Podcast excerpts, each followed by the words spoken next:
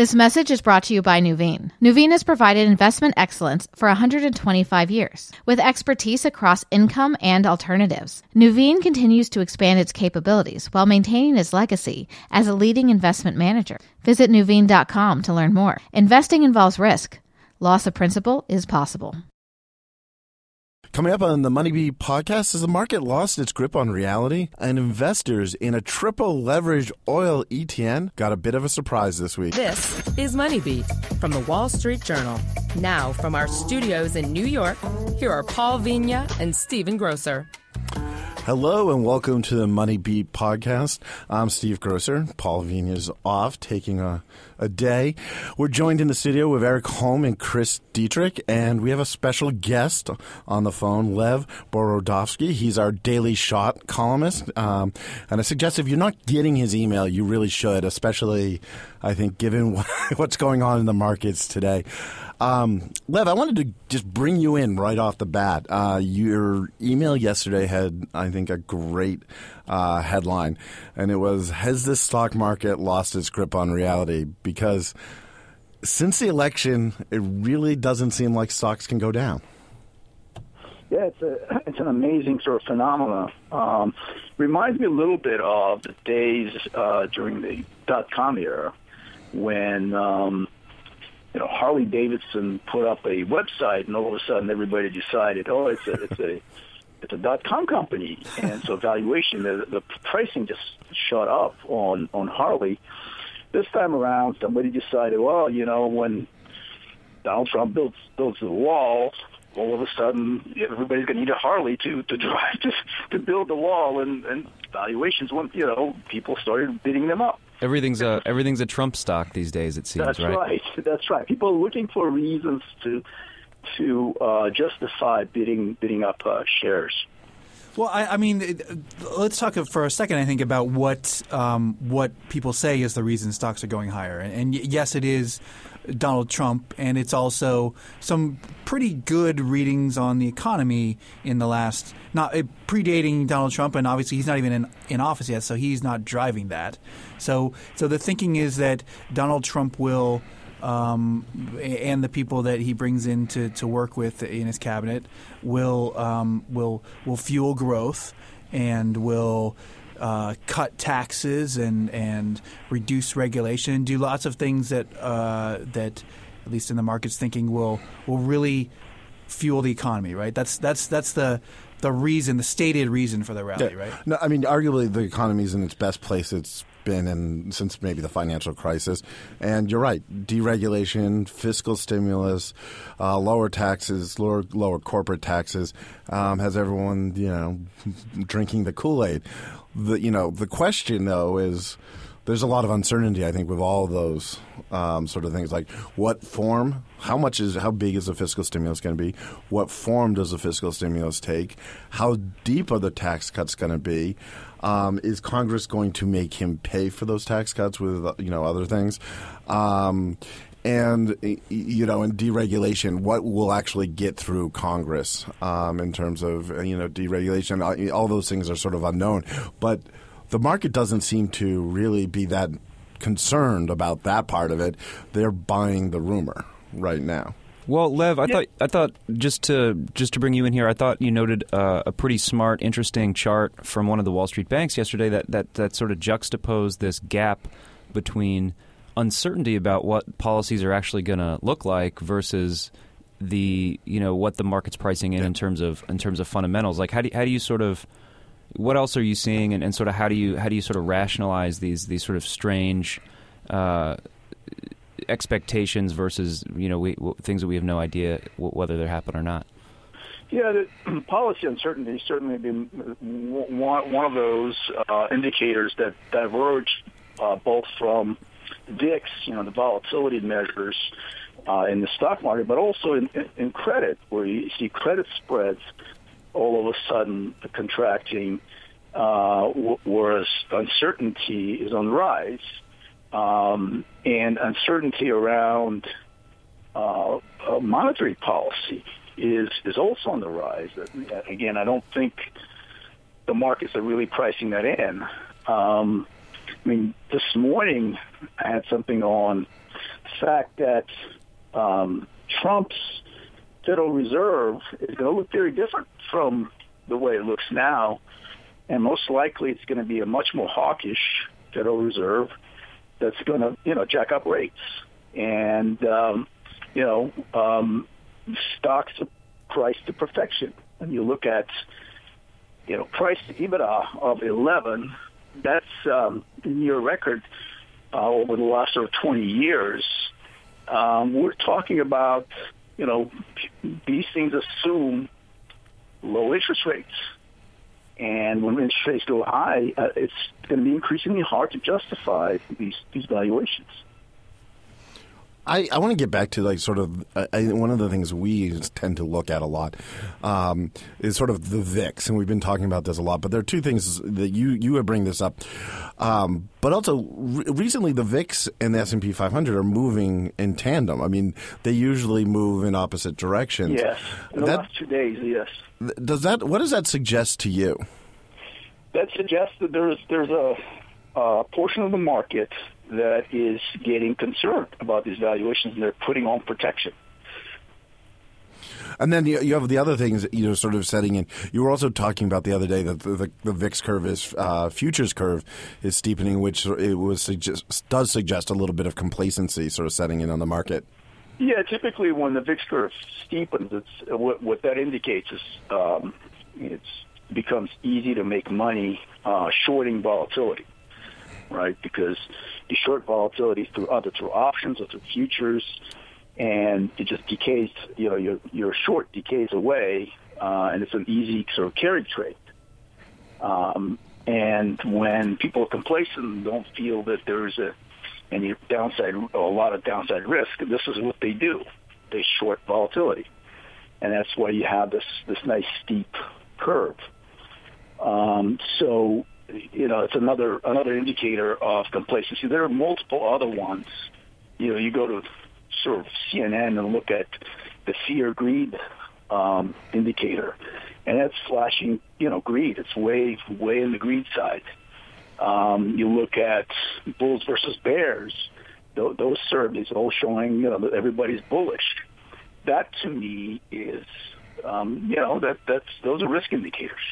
You can see it in flows too, and fund flows. I mean, is another interesting one in the past month where you've seen billions and billions just sort of roll into equity, mutual funds, exchange traded funds, um, and out of bonds. So it, yeah, I mean, it, it, it's ama- people are people are bulled up on stocks. But the thing is, though, you look at something real simple like um, yesterday we had retail stocks rally and home builder stocks rally. And you kind of step back and say, yeah, okay, I get the tax situation. I get the consumer confidence has improved a lot. But has it has it really improved or is going to improve that much that all of a sudden Americans are going to go on a shopping spree, start buying a lot of homes, uh, start getting more mortgages, start getting, you know, start buying. Especially with rates going up. Yeah.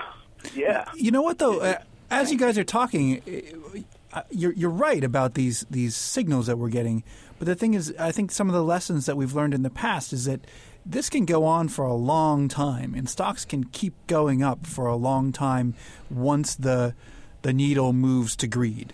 Like it, it, it's hard to time this, uh, you know. Uh, so so we're we're, we're sounding a skeptical note, but.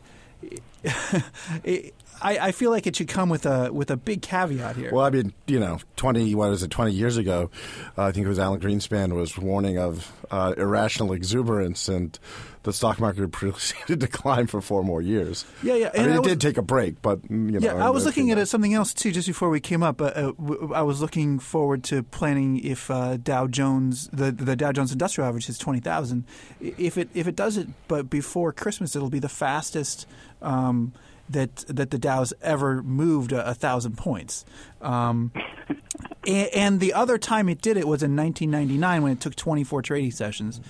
Now, the, it it took a long time to to march the next thousand points from 11,000 to 12,000 in that time period, but but the the crash, the dot com crash, didn't come for two years. If I'm making sense, the the the thousand point climb in 24 days was was in 1999, and the the you know a lot of stocks kept going up after that. Right. That- It, it just, I mean, the housing bubble, right? It, was- it was a similar thing. People were noticing uh, frothy housing valuations in 2005, 2004, right? And it, it took until two, 2006 is when when it peaked. Um, so it's a similar sort of scenario. Although, I mean, this is one of the longest bull markets I think we've had, right? Without Yes. having a bear. Yes. So, Yeah, and there's no reason for a major correction, but you know, if you look at in terms of presidential elections, if you look at the historicals, typically what happens is after the election, the market rallies, and then after the inauguration, it, it starts falling. So, you know, watch out in January. And again, I don't know how I ended up being the, the bull in this scenario, but the the other thing to point out though is, i that that could drive stocks higher is not a fundamental one per se, but it's just the idea that retail investors have not bought into this rally ever since since the the financial crisis, since the market bottomed in 2009.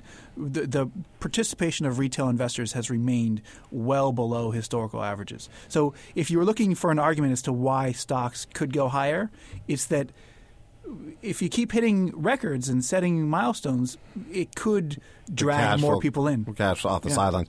Although uh, we are the, the, one of the big warning signs and bearish signs has always been when retail investors start piling into the stock market. Sure, but they they're, they That- no, that a lot more could pile in. Yeah, before- you could. And it- yeah. That could keep it running for you know a, a while longer.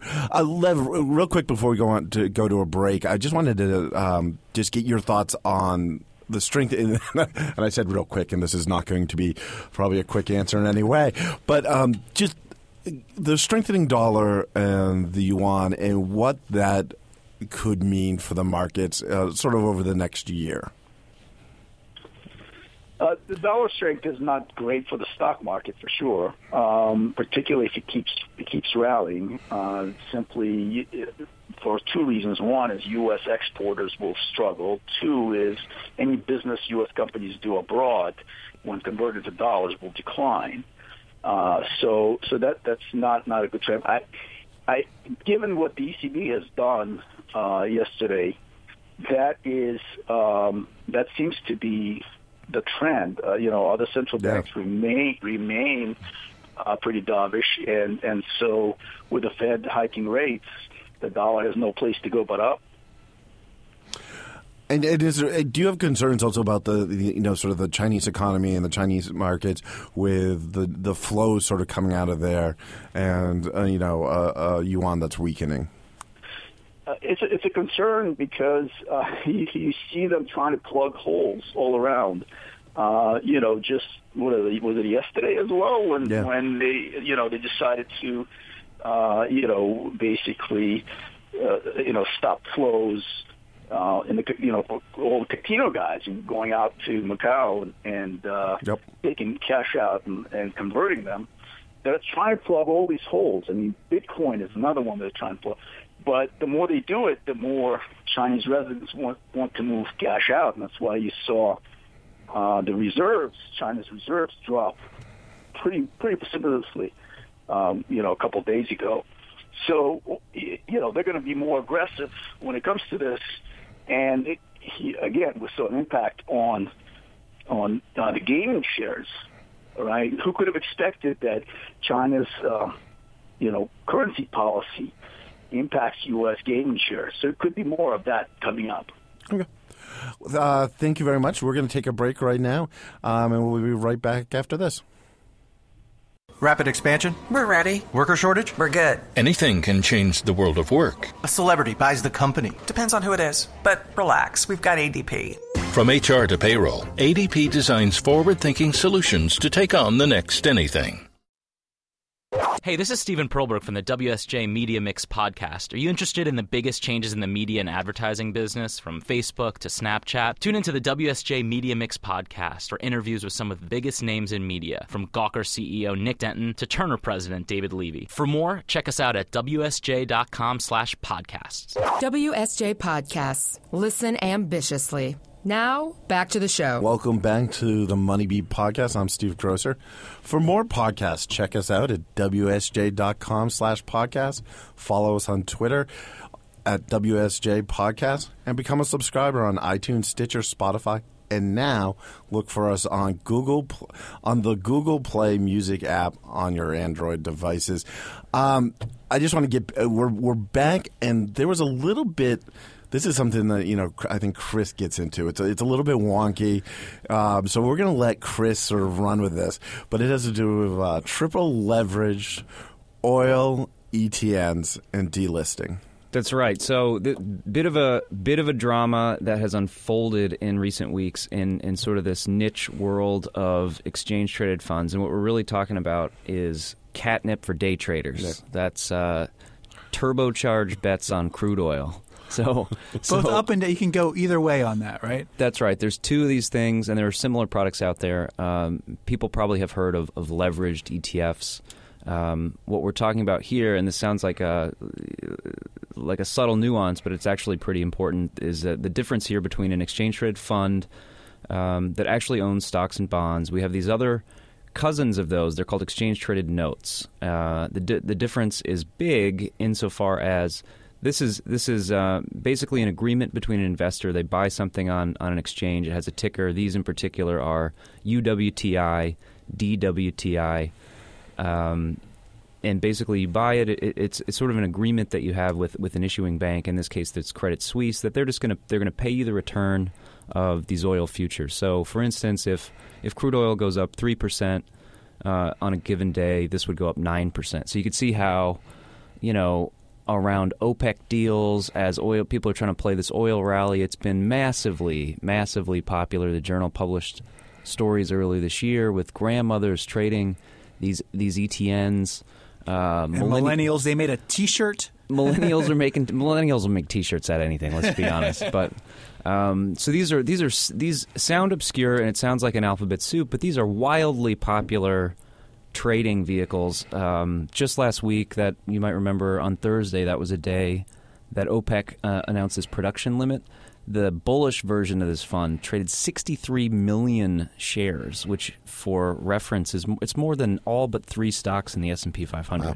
So we're talking about serious volume. There's serious uh, serious money tied up in these two, And and the level of participation from retail investors is very very high, as far as we can tell, right? As far as we can tell, right? So, so it's owned by you know when you look at holding information, it's these these market makers and you know retail tra- traders who sort of flip in and out of them. So that's the that's the grand setup, right? We have these popular trades. However, if if you weren't sort of up to speed on these arcane changes, you might have woken up today and found that these products are no longer listed on the new on the New York Stock Exchange, off exchange, OTC.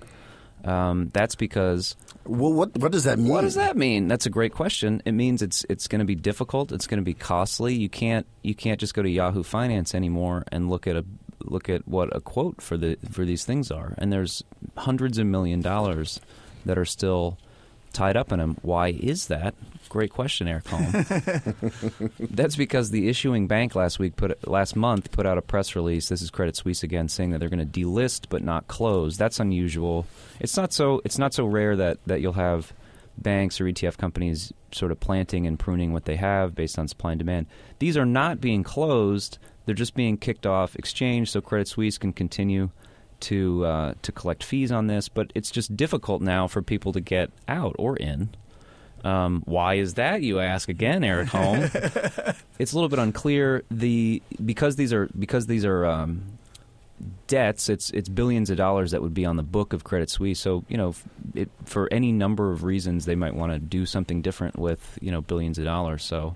But Uh, to, to get the drive the point home, if you were not paying attention, you missed this announcement, and you didn't see the stories that you so ably did on this, and you did not sell your shares by yesterday at the close, you are going to have a very hard time unloading these, as far as we know at this point, right? That's right. So you might be able to still trade it. You can call your broker. I saw um, on Twitter. I was emailing with a guy who said he got an alert from his broker yesterday. His wife did.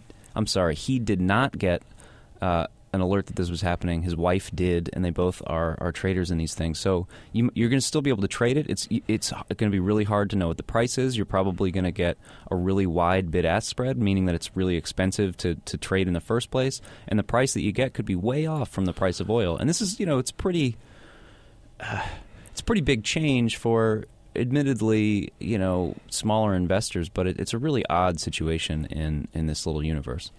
I want to. I wanted to uh, bring Chuck Jaffe in on this because you're gonna you you you emailed this morning when we were talking about doing this segment, and you said you're going to give. Uh, no, no, no, no, no. You can't say it. Okay. It's not coming yet. Okay, I won't. I, won't- I won't spoil it. Oh, big But- big but reveal. It gets much weirder. It gets much weirder. See, here's the thing. They're delisting. So, so what they are delisting? Let's get again, just kind of give like the velocity shares three times long crude oil ETN. That is ticker symbol UWTI. However, Citigroup announced yesterday that it's going to launch Velocity Shares branded ETNs that are almost the exact same thing. In fact, here's the name the Velocity Shares three times long crude oil ETN. Ticker symbol UWT. That's the same name, almost the same ticker. It's only the I at the end off of the one that was delisted to the new one. And by the way, they're doing it on the inverse crude as well. In other words, you might have the delisted version and be totally skunked, or you might have the new listed version, but you don't have the same assets there at least yet, which in an ETN is an important sort of thing. And the other important difference, the fee level on the new ones is significantly higher. Right, and that was the other. That's a great. It, this in this saga, that was the great twist of, of yesterday afternoon. Is this this press release comes across right before the closing bell, announcing that the same company that uh, you know runs the products that are being delisted. Oh, by the way, we have essentially identical products, just with a with with a different bank. So quite a quite a shakeup. So why is Citi getting into this at the time that Credit Suisse is getting out of this, or you know what, what's going on here? These are business decisions that nobody talks about publicly that we don't really have a good sense for why it is. It's clear that pub- that Credit Suisse no longer wants to have billions of dollars that uh, on its balance sheet that are tied to these products, and apparently Citigroup is interested in that. That's sort of all we know. Clearly, the the other the, the issuer, the sponsor rather, Velocity Shares is owned by Janus. You know, is is trying to put out products that are that are clearly popular. So, you know, it seemed like you're subbing one for the other, but the way that it was communicated was Well, and the fact bizarre to say the least. The fact that you didn't have one sponsor company come in and simply take it over, Right. which is not difficult to do. That's a, a transfer is pretty easy in these cases. Now, I will say that it's easier in an ETF. This is an ETN. So there might be some issues there that truthfully I haven't looked at. But when it comes to an ETF, if you said, oh, I've got the XYZ ETF, and you want to transfer it so that it, it continues on, but with new management, et cetera, that's easy. That's normally pretty much boilerplate, and it doesn't need any big sort of deal. Now, I will say, I don't believe this is nearly as popular from a from a retail standpoint. That when we're talking about retail investors who are using this, I mean, anytime you're talking about leveraged and inverse leveraged ETFs and ETNs, you were talking about products that, you know, the SEC and FINRA have come out and issued significant investor alerts about saying, don't do this. These are power tools. They are meant to be used by other people. Like a nail gun is really cool until you shoot yourself in the foot. If you are not good at using a nail gun, try a hammer and a nail and do it one at a time. This is a great way to sort of blow your foot off. And I think that while you have retail customers who are affected, they're affected through their advisors. So I also question whether or not there's going to be some measure of fallout here about advisors who weren't paying enough attention and wound up getting caught here. Their clients get are the ones who pay the bill, and uh, you know there's a lot of actionable stuff there, and more argument for why advisors need to be fiduciaries. It's interesting. I mean, there is no way to know. There there is a lot of buzz if you if you go on Twitter and you you, you know I've talked to a handful of these people that I was able to track down. I don't know what the numbers are, but there definitely are. And these are sophist call them like sophisticated retail versus unsophisticated retail. There's there's a lot of people that use these these things that are that are just trying to make money on a, on a, on crude and, and elsewhere. Um, the more sophisticated types probably got a hold of it. I, I found somebody in London who is a former investment banker. He used to work for a number of places in the city and in the city of London. Uses these things. He, uh, you know, he holds for a couple days, gets out, gets in and out. Owned it on Friday. When I call him, he had he had no idea. His brokerage didn't tell him, so he, he cut that position last week. So I mean, it's but just he did, he hadn't heard about it by the time you called him. Like it No. was uh, less than a week from the deadline, and, and the guy had no idea. And we did, you know, for what it's worth, we did call brokerages, and some uh, some communicated this via email. Fidelity uh, actually, and Interactive Brokers actually blocked people from buying it at least by yesterday, so you couldn't actually log into the account and, and buy this thing uh, yesterday. In a number of brokerages, others, you know, do it differently. You're supposed to get a flag. It's just I, I, the brokerages are in an odd position here too, but it's just a very strange situation um, that sort of unreal uh, un- underscores like how these these subtle differences in structure that you might not be aware of are can cause just total headaches for people that aren't totally aware. I mean, Yeah. it's always caveat emptor, but like this is a very odd. Well, one. yeah. uh, How how odd is it? How unusual is this? Has this you know a similar thing happened to other ETNs previously? There have been delistings. This is again technically they're not closed, but if they are at some point, this was when the press release went out that they were de- being delisted. These are by far the biggest um, ever. So it's it's an anomaly there that they're big popular products that are essen- essentially being closed down. So that that's unusual.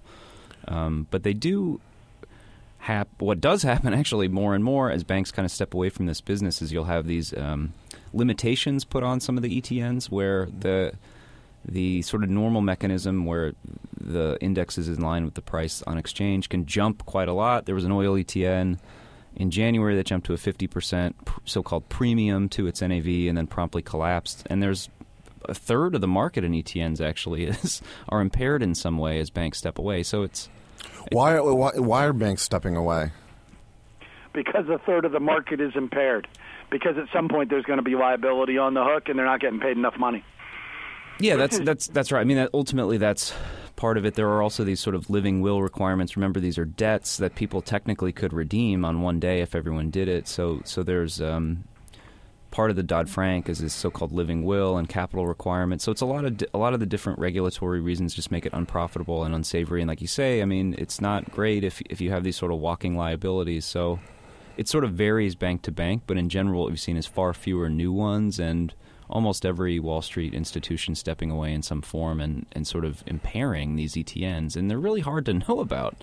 Well, they are, but then you go the other way. And like Morningstar, basically every analyst at Morningstar, if you ask them about an ETN, they will tell you we would never own them. We'll give you a rating on it, or we'll tell you whether what have you, but they don't. They they just right out of hand say this is not a tool that you want to own. It's true, but uh, you know, I talk to others too. There are there are ETNs that like the biggest. If you want to own MLPs in an, in an ETF, the biggest there's a 3.5 billion MLP fund. The bank for that one is J.P. Morgan. Then you talk to institutional guys, advisors too, and they say like, yeah, it's got these limitations on it, but it's probably fine. I like the tax implications. I mean, there's a lot of reasons you can justify them, and they're not all triple levered, but it runs the gamut, and and there are it's just this other it's it's wrinkles on top of wrinkles on top of other complexities with these. And you're right though that they're not it really it just really depends. I mean, but it, it does strike me as if banks are pulling away from this, and they're going to increasingly be pulling away from this. If, if that's what you what you're saying, then investors should be careful about you know investing in this because the same scenario could happen to them. Certainly you just have to be aware and this is, you know, true of anything, but for these in particular, you just really have to know that you're in an ETN. I, I've talked to people that aren't um, aren't aware of the distinction. Uh, many people. So I think it's this it's this perpetual issue of education and trying to know what you own. Um, But it, it is it is also striking to me that like. The, the, when you talk about retail investors, and oftentimes we use retail to, you know, refer to mom and pop. I mean, mom and pop investors, like the average person who's stocking away money, shouldn't probably be in a triple leveraged E ETF. No, well, again, the SEC and FINRA have both Right. warned away multiple times. with leverage, and that's another uh, yet another wrinkle on a wrinkle is because these ETNs aren't aren't so-called 40 Act funds. The SEC is, is limited in, in, in sort of what they can what they can do for these because they're not technically funds. So It's very strange. But you have to look at you have to look at everything. I mean, so when we started, Stephen was hinting because over the next couple of weeks it is my annual Lump of Coal Awards, which go out to the bad boys and girls in the mutual fund industry who, for actions this year, deserve nothing more than lumps of coal in their holiday stockings. And I've done it. This will be the 21st year. Now, last year there was an ETF that was an MLP ETF, of the Alerian MLP ETF, and they had an unusual thing in their structure that it's one of the very few issues that's related to MLP that distributes more than the proceeds that it receives in dividends. So this was a fund that had done worse than it looked, but it managed to pay out enough money to make it look better to investors. So I kept hearing from people who thought, well, it's not that bad. It's doing okay. And look at the payout I'm getting. Yeah, you're, you're getting your own money back. You know, it, it was just horrible. And that's the kind of thing that gets buried in structure that average investors, if they don't understand it or their advisor doesn't understand it, they have no hope.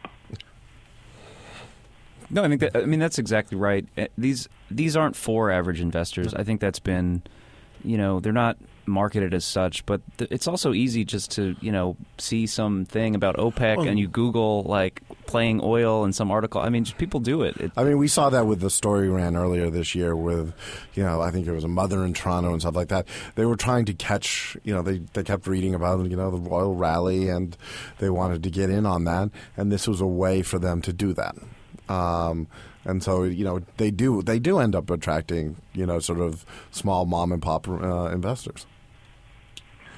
Well, what I'll tell you is this: on my show, if uh, the number of times we get asked about them is out of proportion with the dollars that go into them, in terms of they're not necessarily big funds, but man, are people intrigued, and so they're always asking for opinions, and we do stuff where we're talking with money managers and advisors and ratings agencies and what have you, and when we're talking about funds and ETFs we are always being asked about every goofy flavor of whatever. I have a long list of requests from people who I know to be fairly savvy investors, but still, you know, they're they're average investors. They're not pros. Yeah. And they've read something, they've heard something, and they're going, "Is this a better thing?" And it's like I said, you know, if you have a bunch of nails that you have to put in, yep, a nail gun is really going to help somebody that knows how to use it well. But in my case, I would almost certainly kill my thumbs. Or take off a foot. Yeah. I would take off a foot. Um, I think that I think that's a good place to leave it. That's a dark place to leave it. Yeah, yeah. well, you know, that you're on the show. also, how do you take off a foot with a nail gun? I don't know. I don't know. Well, you know, a lot of questions. More questions than answers here. Gonna gonna leave yourself bleeding, sort of like actually. I'd find a way to get you know Yeah. a nail stuck in me somehow.